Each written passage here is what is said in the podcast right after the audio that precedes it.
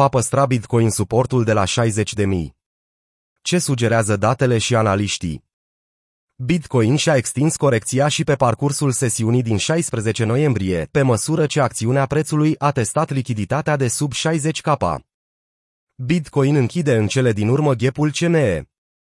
Datele colectate de TradingView arată cum paritatea BTC-USD a realizat o scădere de 8% pe parcursul sesiunii europene de astăzi.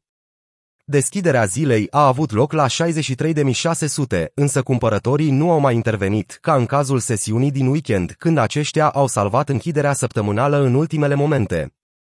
Până la data editării acestui articol, prețul activului digital a găsit suport la 58.500, nivel de la care a beneficiat de un bounce de 2500 de dolari.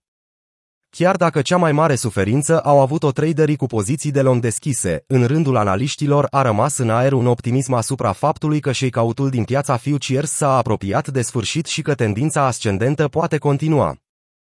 Mai mult decât atât, piața CME Futures a reușit să închidă un gap în grafic, pe care l-a lăsat necompletat cu mai bine de o săptămână în urmă, o mișcare clasică care a fost anticipată încă din momentul în care gapul a apărut.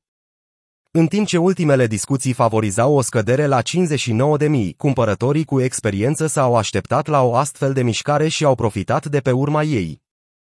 Peter Brandt, traderul veteran al sferei cripto Twitter, țintește o oportunitate de cumpărare și mai bună, la 50.000.